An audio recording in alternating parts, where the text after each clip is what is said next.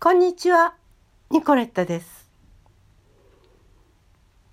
昨日まで、えハンガリーのこと私が体験したことをいろいろお話ししてきました。ここいらでちょっと小休止。ハンガリーのことについてお話ししてみたいと思います。皆さんね、ハンガリーって聞いたらどんなことを思い浮かべますか？パプリカ。そうですね。パプリカからビタミン C を発見したのはハンガリー人でノーベル賞を受賞しました。それから、えっと、グヤーシュというねシチューが有名ですけどでも知らない人もいますよね。あと大平原地高種というね馬飼いのホースショー。これは有名です。それからねもしかしてこれは一番有名かな？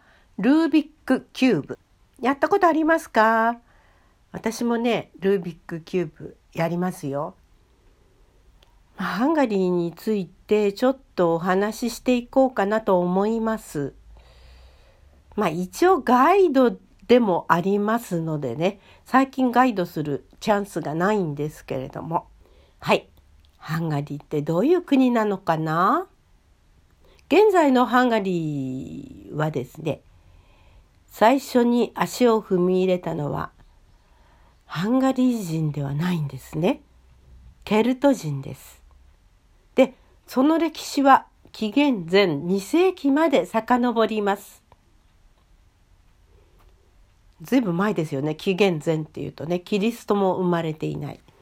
で、その後ですね、紀元1世紀にローマ人がこの地を約400年にわたって支配しました。うん、長いですね、400年ってね。数々の遺跡を残しました。アクインクムと呼ばれる遺跡があります。まあ、ブダペストからバスでちょっと行ったところですけどね。あと、あの、郊外電車でも行けますけどね。そこにはね、このローマ時代のお風呂とか、教会跡とか、こう水道の跡とかね、そういうのを見ることができるんですよ。でもね、あの、ブダペスト市内でも、エリザベート橋の近くにですね、この遺跡が発掘されて見ることができます。それから王宮の丘でもですね、どんどんどんどん発掘が進んでいて、なんか古い遺跡がね、あの掘り出されていますね。でローマの人はこの地をパンノニア王国と名付けました。で優れた文化を誇っていたんですが、まあ、歴史の流れには勝てなくてやがてローマ帝国の衰退とともにこの地を去っていきます。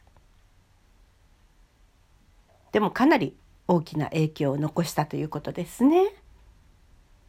でここはね東西ヨーロッパの交通の要であることからその後ですねフン族アバール族フランク族スラブ族の支配下に置かれましたこう言われても分かりませんよねまあフン族っていうのはフンウゴル族あのハンガリー人のことをフンウゴル族って言われますがそれはエストニアとフィンランドもあの言葉のね語形が同じなんですね。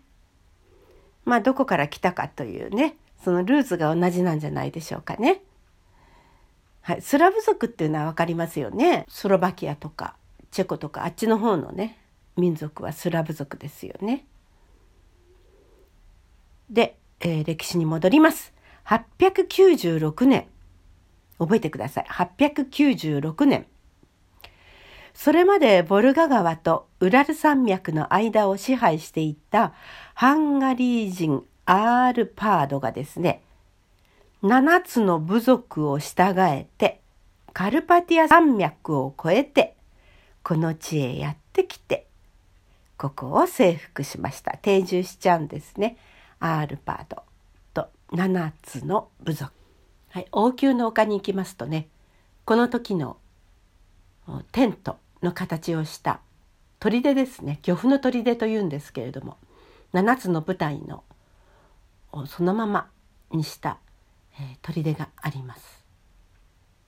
はい、896年ハンガリー人がハンガリーを征服。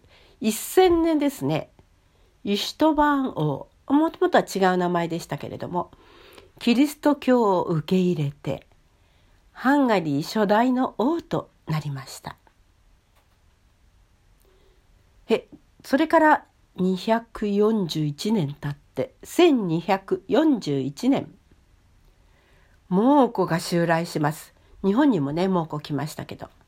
国民の約半数が虐殺されます。はい、それから約210年ぐらい経って今度は1456年。トルコ軍がオスマントルコですねハンガリーを攻撃しましたけれどもナンドルフェヘールバールという現在のベオグラードなんですけれどもここの戦いでフニャディ・ヤーノ氏という人が率いたハンガリー軍に敗れましたトルコね。今日でもね今でも全ヨーロッパのカトリック教徒は全ヨーロッパですよ正午に教会の鐘を鳴らしてこのねトルコを撃退した日を祝うんですね。お昼にキンコンカンコンってなります。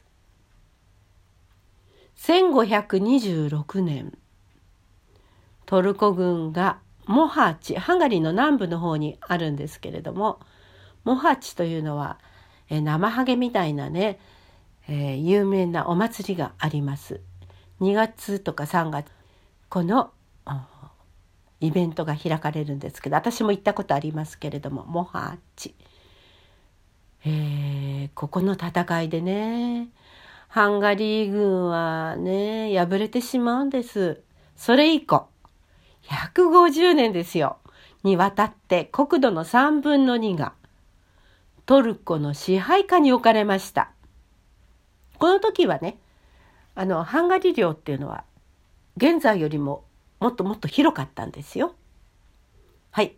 そして1686年、キリスト教同盟軍の援助のもとで首都ブダを奪回しました。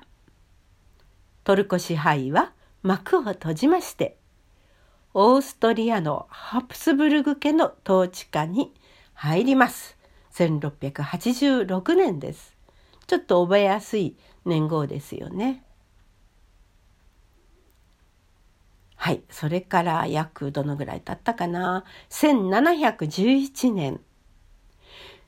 えハプスブルクに対するですね、独立戦争が起こるんですね。でも失敗しました。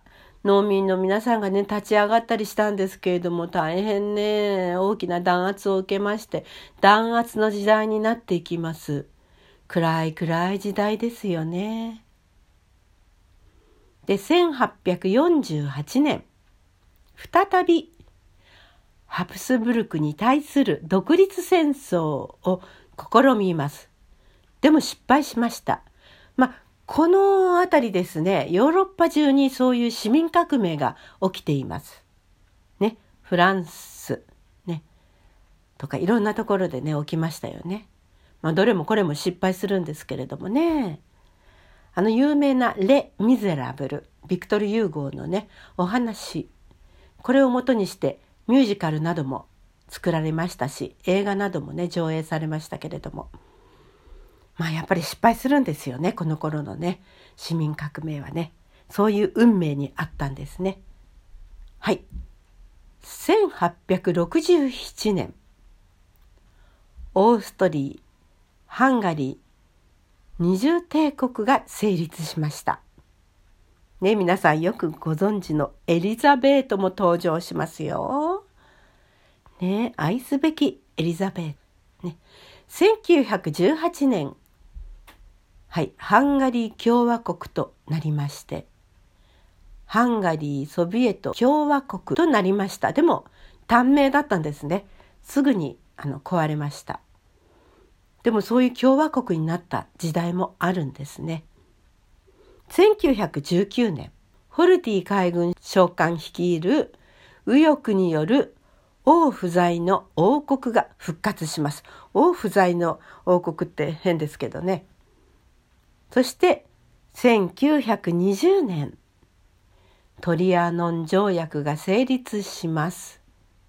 ハンガリーは全国土の3分の2を失いました。まあ第一次世界大戦の後ですよね。1941年わ大変です。もうハンガリー第二次世界大戦に参戦しました。ヒットラーヨーロッパ国境修正を約束しましてハンガリーは湿地回復を狙いましたが、えー、1945年ソ連赤軍ドイツ軍を破り第二次世界大戦は幕を閉じました。ブダペスト市内の建物の80%とドナウに架かる橋はすべて破壊されました。